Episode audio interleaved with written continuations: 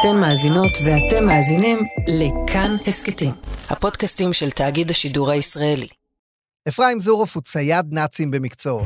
הייתי בכל העולם, אה, צדתי בכל העולם, מצ'ילי עד ליטא, מאוסטרליה עד איסלנד.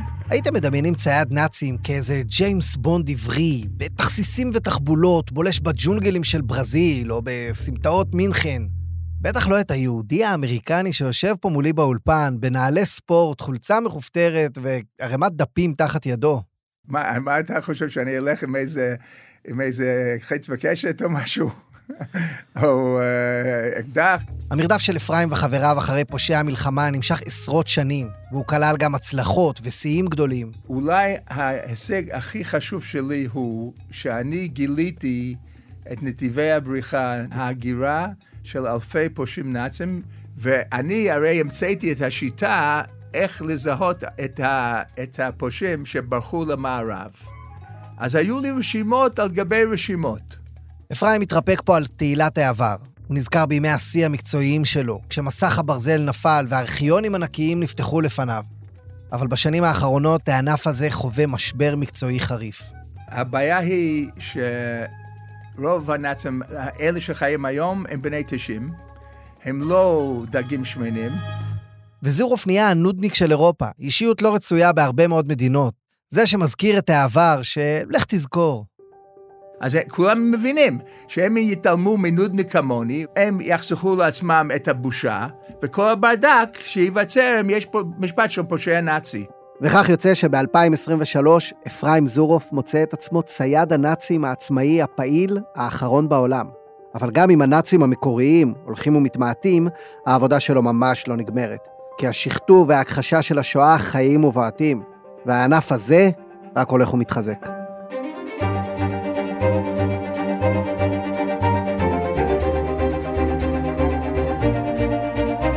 שלום לכם, אני עקיבא נוביק ואתם מאזינים ל"לך תזכור", הסכת שמספר על השואה מהרגע שבו הסתיימה.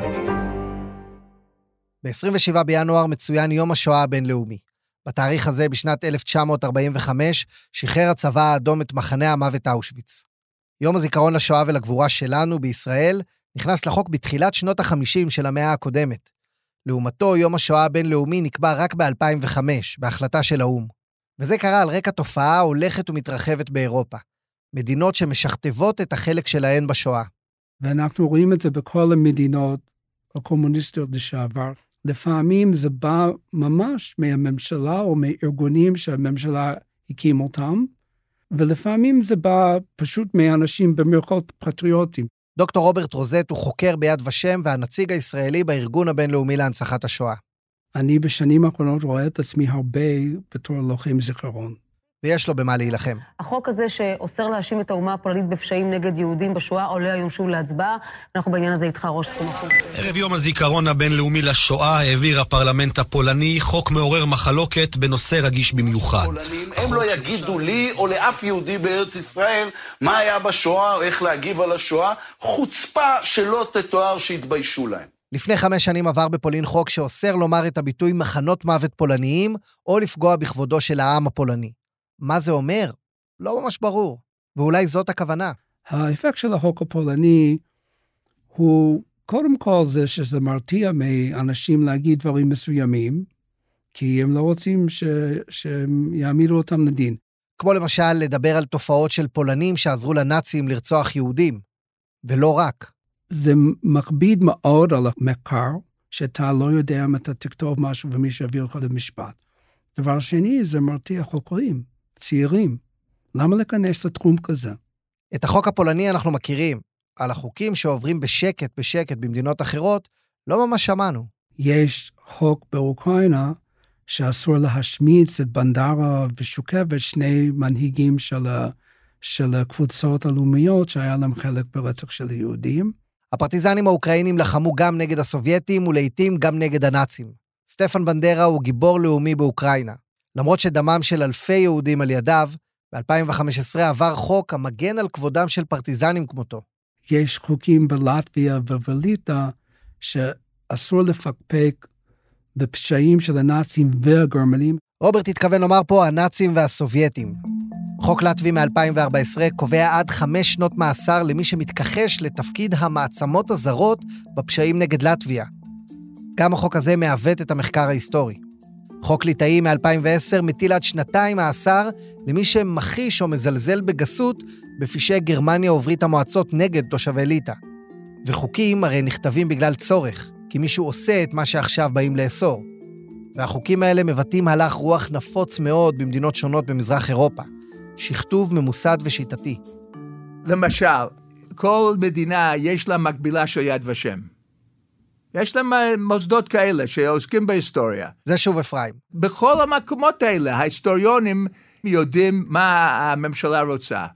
הם רוצים נרטיב מזויף, לנו בקושי היה קשר לעניין. זאת אומרת, הם לא מכחישים את השואה. השואה הייתה טרגדיה נוראה. באו הנאצים, רצחו לנו את היהודים. מכוני המחקר האלה באים לבסס סיפור חדש, כזה שאומר, הייתה שואה, השואה, נרצחו פה יהודים, כן, אבל... הם בדרך כלל לא מכחישים את העובדות. זה שוב רוברט רוזט מיד ושם. למשל בפולין, ארגון בשם ה-IPN, שהוא ממונה על, על ההיסטוריה, על הזיכרון בפולין. ובהתחלה זה היה משהו די סביר, אבל עם מהלך הזמן הם יכלו יותר ויותר ויותר ליצור נרטיבים נוחים יותר לעבר שהם רוצים ליצור. בהונגריה יש ארגון בשם וריטש, שזה הונגרית לאמת. וגם הם, הם, הם עושים לא מעט דברים כדי לטשטש את האחריות של ההונגרים ברדיפת וגם שילוחים ורצח של יהודים בהונגריה. שלום, מיסטר בובניס. שלום, שלום. דוקטור ארונס בובניס הוא מנכ"ל המכון הליטאי לחקר רצח העם וההתנגדות. הוא כתב ספר על השואה בליטא. ההולוקוסטיה לא ממש היה מחקר שואה רציני בליטא במשך שנים, הוא מסביר ברוסית לאניה קלזון, התחקירנית שלנו. אז כשנושא שיתוף הפעולה הליטאי עם הנאצים עלה, למשל בידי אפרים זורוף, זה היה לא צפוי וממש לא נעים. חוות הדעת של בובניס מוגדרות על ידי חוקרים בישראל מעוותות ומסולפות. כשאנחנו שואלים על הטענה שהוא מנהל תעשייה של שכתוב היסטוריה, בובניס מסביר על הקשיים התקציביים והמינהלתיים ואומר שכל המכון זה כרגע בסך הכל הוא. раньше только два историка, а сейчас, когда я стал директором, то только один человек... אז אנחנו שואלים דוגרי, האם אתה מגמד פוגרומים שהתרחשו מצד ליטאים? ובובניס עונה. конечно, есть такая тема, тематика, как особенно первые... יש מחלוקת עד כמה הליטאים רדפו יהודים עוד לפני הגעת הגרמנים לאזורים מסוימים של ליטא. ובנושא הזה השקפתנו שונה מאוד מהשקפת ההיסטוריונים הישראלים. אבל האמת היא שהמחלוקת נוגעת גם לשאלה פשוטה הרבה יותר. כמה רוצחים ליטאים היו? כשאיגוד יוצאי ליטא פרסמה באתר שלה רשימה של 25 אלף ליטאים שרצחו יהודים, הליטאים השתגעו, לחצו על משרד החוץ והורידו את זה, ואז הליטאים ביקשו מהמכון הזה לייצר אה, רשימה. אז מה הם עשו? הם הגיעו לרשימה של 2055, ואמרו, אבל הם היו תחת קצינים גרמנים, אז בעצם לא, אי אפשר להאשים אותם. ואפילו לא חיפשו אותם, אפילו לא בדקו האם הם עדיין בחיים, אם אפשר להעמיד אותם לדין. אפילו אלה שהם מודים שהם רוצחים. И надо еще понимать психологию людей. Было коллективное мышление, коллективная вина. צריך להבין את הפסיכולוגיה, אומר בובניס. הוא מספר על גיבורי מלחמה ליטאים שמונצחים עד היום בשמות רחובות ובאנדרטאות. ומה עם העובדה שהם גם השתתפו או ניהלו הוצאות להורג של יהודים? את הפרק הזה מעדיפים בליטא להצניע. וזה די מובן, אומר בובניס. דמיינו גיבור לאומי ישראלי שפתאום יואשם בדברים חמורים. אני די בטוח שגם אתם הייתם מגיבים קצת כמונו.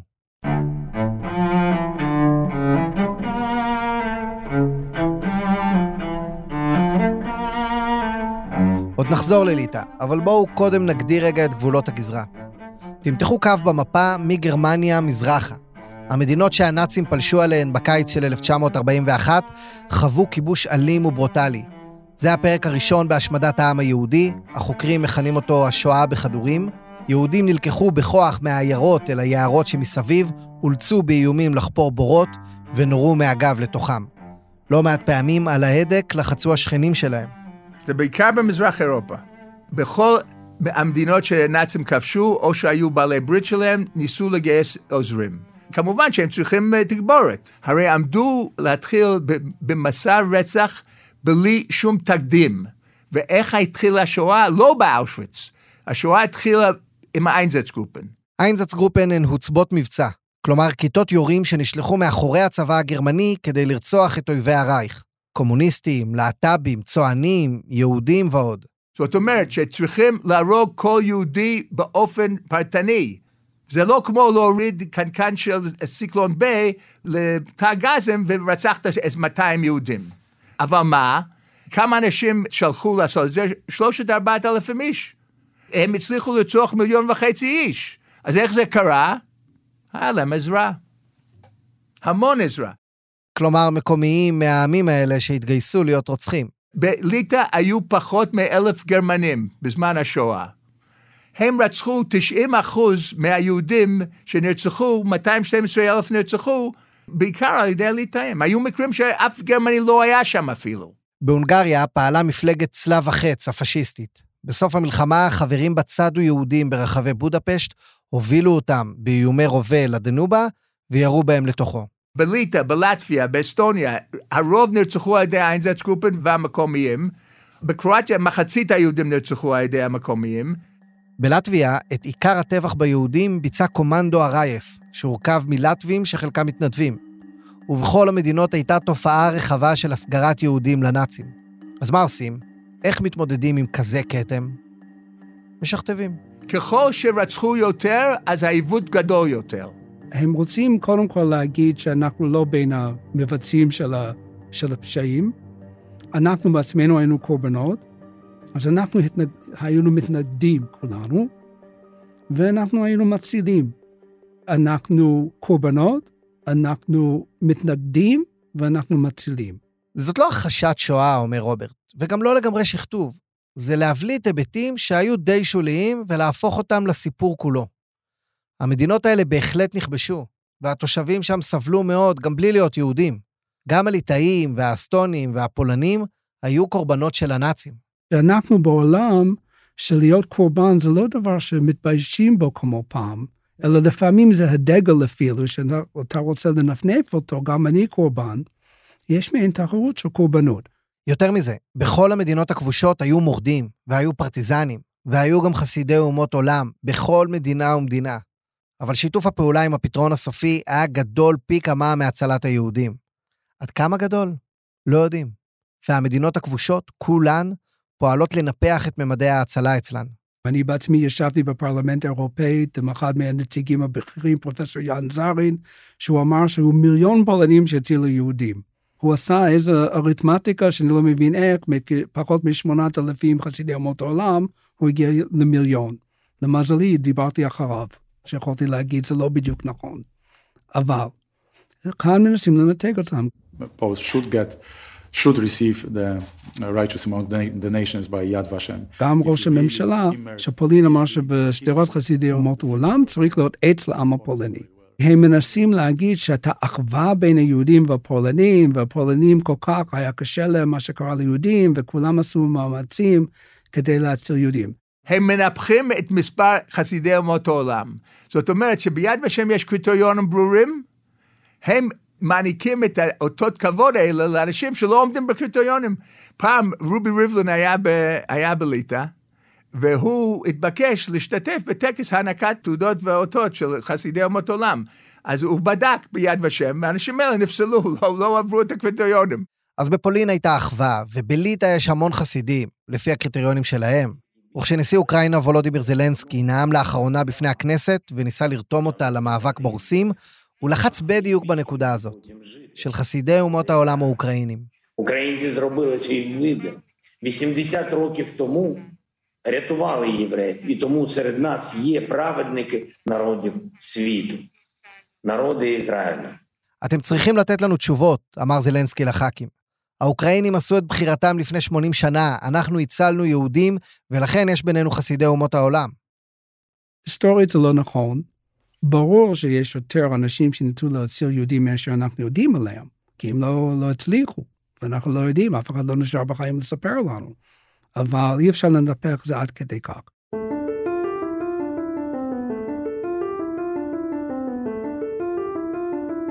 המכנה המשותף למרבית המדינות המשכתבות הוא שנים ארוכות תחת כיבוש סובייטי, כזה שמתמחה בהנדסת היסטוריה ותודעה. ולא רק זה, הסובייטים בעצמם היו אלימים ואכזריים בצורה בלתי נתפסת. מחנות עבודה היו גם אצלם, משטרה חשאית, אימתנית, הייתה גם הייתה, קג"ב. וכשנפל מסך הברזל ורוסיה הסתלקה מהמדינות הבלטיות, האזרחים שם יצאו מכמעט 50 שנות כיבוש קשה. אז מבחינתם, למה בעצם להפריד את הכיבוש הסובייטי מהכיבוש הפשיסטי? יש עובדה שבאותו שטח, אותו אזור גיאוגרפי, יש um, סבל מהגרמנים וגם מהסובייטים. וזאת עובדה. הרוסים אמנם לא ניסו להשמיד את העמים שחיים בין מוסקבה לברלין, אבל אין מה לקנא במי שחי שם בשנים ההן.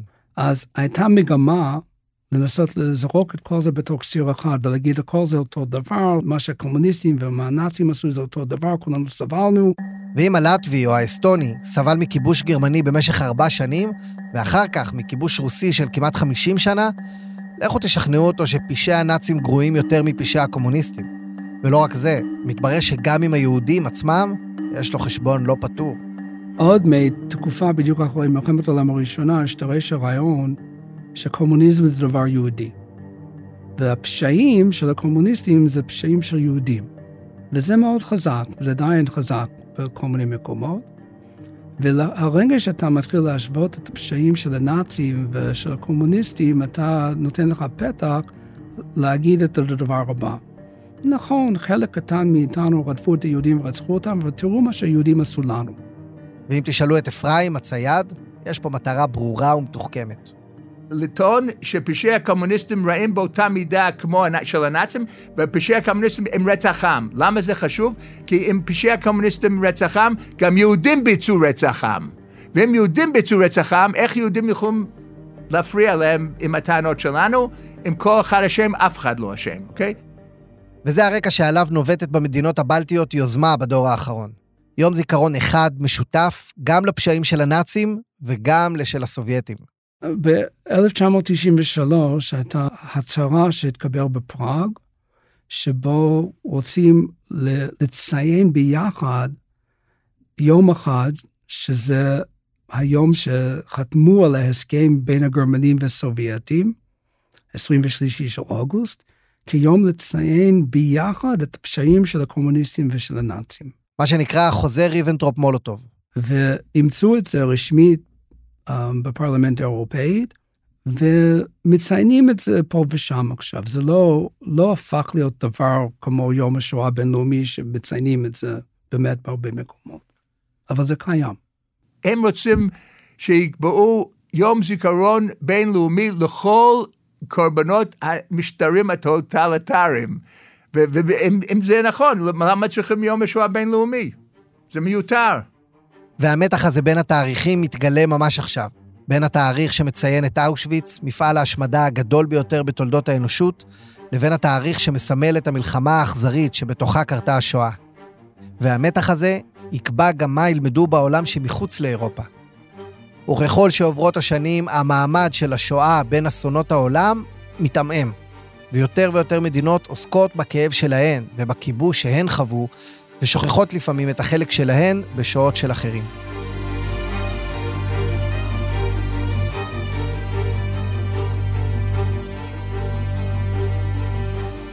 את גבולות הגזרה של הפרק הזה שרטטנו לפי קו טנקי הפנצר של הוורמאכט הגרמני במבצע ברברוסה לכיבוש ברית המועצות. אבל הזיכרון לא נמצא בהכרח איפה שהאירועים התרחשו.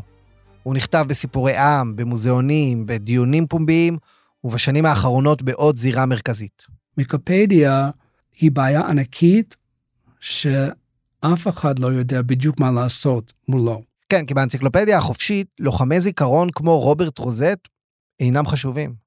ויקיפדיה לא קשור בכלל למומחיות. זאת אומרת, מישהו בא ואומר, אני כתבתי שבע ספרים על השואה בהונגריה, ואני רואה טעויות במאמר שלך בהונגריה, זה לא נחשב כי הוא לא עורך עם ותק בתוך ויקיפדיה. עם כל הניסיון והידע שלו, לדוקטור רוזט אין שום מעמד באנציקלופדיה החשובה בעולם. הוא לא שווה כלום לעומת נער בתיכון עם ותק באתר. אני אקסינו, קוראים לי אקסינו בוויקיפדיה, השם הפרטי שלי זה ארבל. אני עורך בוויקיפדיה אה, קרוב לשנתיים, ואני אחד העורכים היותר בכירים בוויקיפדיה כרגע. ארבל מויאל הוא תלמיד כיתה י"א. עד היום הוא כתב יותר מ-300 ערכים בוויקיפדיה, עם דגש על נושא אחד ספציפי. כתבתי כל מיני ערכים על גטאות, גטו ביסטריצה, גטו דאג'. זה מיזם אישי שהקמתי לעצמי, לכתוב כמה שיותר ערכים על גטאות ובעצם להרחיב את הנושא הזה בוויקיפדיה. גם כתבתי ערך על אה, חסיד אומות עולם. והנה דברים שפעם דרשו שנים של מחקר ואיסוף ונבירה והצלבה, היום אקסינו עושה בהפסקות בין למידה לבגרויות. אם לוחמי הזיכרון של פעם הם אפרים ורוברט, היום אלה אנשים כמו אקסינו. אני בדוק עריכות, אני מנטר, שזה מישהו שמנטר אחרי עריכות של אנונימיים, בודק אם הם מדייקים בעובדות שהם מוסיפים לוויקיפדיה. ויש לא מעט נפילות. היה סיפור על מחנה בוורשה לפולנים, שבו רצחו, נדמה לי, הם דיברו 200 אלף פולנים. היה על זה ערך בוויקיפדיה. הוא תיאר מחנה השמדה בגז שפעל בתוך העיר ורשה, ובו נרצחו בני העם הפולני. וזה בעצם משווה את מעמדם לזה של היהודים, כי הרי אלה ואלה הושמדו באותה דרך. הייתה רק בעיה אחת עם הערך הזה. שזאת המצאה. ועד שמישהו שם לב לזה, שזה על ויקיפדיה וזה לא היה. בסוף ויקיפדיה הוריד את זה. ובוויקיפדיה, אם יש לך קישור להפנות אליו, אתה יכול לבסס כמעט כל טענה. עד שיוכיחו שהלינק לא נכון, הסיפור כבר עשה לו כנפיים. תחשבו כמה אתם נעזרים באתר הזה, ודמיינו את הנזק. כדי להגיע לרמות של ויקיפדיה שמישהו יכריע בזה, גם אלה שצריכים להכריע הם לא מומחים. ובינתיים בקצה השני של הסקאלה העולמית נמצא האירוע הבא.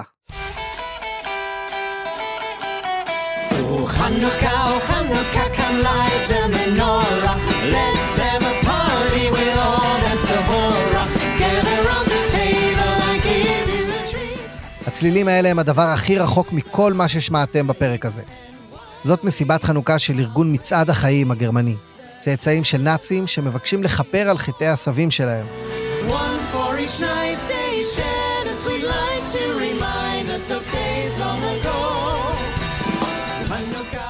Many of us found out that our great grandfathers, our grandfathers, even our fathers, they were part of the SS, they were concentration camp guards. זה איינס רויס, מנכ"ל הארגון. הוא מספר לנו על ההלם שאוחז במי שמגלה שבמשפחה שלו היו פושעים נאצים. רבים מאיתנו גילו שסבא רבא או סבא או אפילו אבא שלנו היו חלק מהאס-אס, שומרים במחנות ריכוז, או אנשי ורמאכט שהשתתפו בהוצאות להורג ברוסיה ובאוקראינה. זה דבר שהיכה אותנו בהלם. ואז עלינו עם הרעיון לעשות מצעד חיים, ומשם שם הארגון שלנו. ב-2007 צאצאי נאצים צעדו לראשונה על אדמת גרמניה, בידיהם דגלי ישראל וסביבם ניצולי שואה שהוזמנו. מאז התרחב הארגון לכמעט 20 מדינות. Nations, so in Germany, in Poland, in the UK, in Switzerland, in, in France, in Hungary, in Austria, also in Latin America, in Peru, in Colombia, in um, Paraguay and Argentina, it's also a, a, a quite a remarkable thing. And other nations, I probably have forgot some of them. I didn't mention Lithuania, of course. המטרה של הארגון הזה היא לא רק לתמוך בישראל או לבקש סליחה, את זה הם כבר עושים בעצם הקמתם. גם לא מסיבות חנוכה, או התנדבות עם ניצולים זקנים. יש להם יעד חשוב וממוקד הרבה יותר. And that's what we see in, in very strong in Eastern Europe in many countries that there is the tendency to distort the story of the Shoah or like... בהרבה מדינות במזרח אירופה יש כוונה לעוות את הסיפור של השואה או להעביר את כל האחריות לגרמנים. כגרמני זה מצב קצת בעייתי, כי זה נכון, אנחנו האחראים המרכזיים. הזוועה היא אשמתנו. אבל כמובן שזה נכון שהליטאים מעורבים. ואפילו בפולין, שם נפגעו מאוד מהגרמנים, עדיין האנטישמיות חזקה, ואותו סיפור באוקראינה. אז אנחנו מנסים לערוך סמינרים שבהם אנחנו קודם כל מדברים על אשמתנו כגרמנים, אבל אז מוסיפים, אוקיי, אבל יש עוד היבטים לסיפור. וכל אומה צריכה להכיר גם בחלקה ובאשמתה. ובזמן שאירופה כותבת את ההיסטוריה שלה, לגרמני בן של נאצים יש יתרון גדול על ישראלי בן של ניצולים. I think probably it's easier for us uh, in some way. Um, because we come from a position like when we when we say hey we have we have faced the story of guilt of our own families and of our own nation. הפוזיציה שלנו היא לומר להם, אנחנו התמודדנו ועדיין מתמודדים עם סיפורי אשמה קשים של המשפחה שלנו. זה לא חייב להיות דבר כל כך הרסני. יש בזה אפילו ריפוי. אפשר להתמודד עם זה. כנראה קל יותר לבוא מעמדה כזאת, מאשר להיות יהודי שאומר, היי, רצחתם את משפחתי, עכשיו תתמודדו עם זה.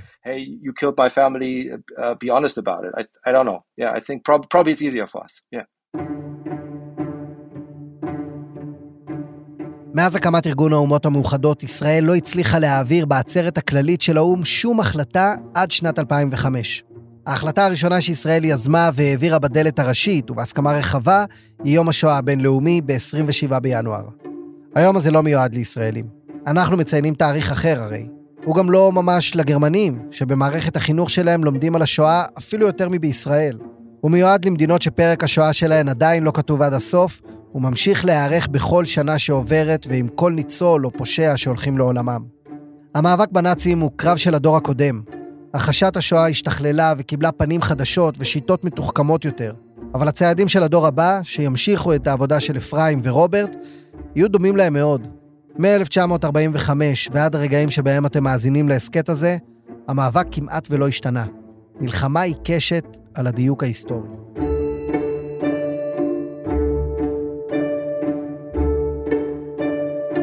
האזנתם ללך תזכור, פרק מיוחד ליום השואה הבינלאומי.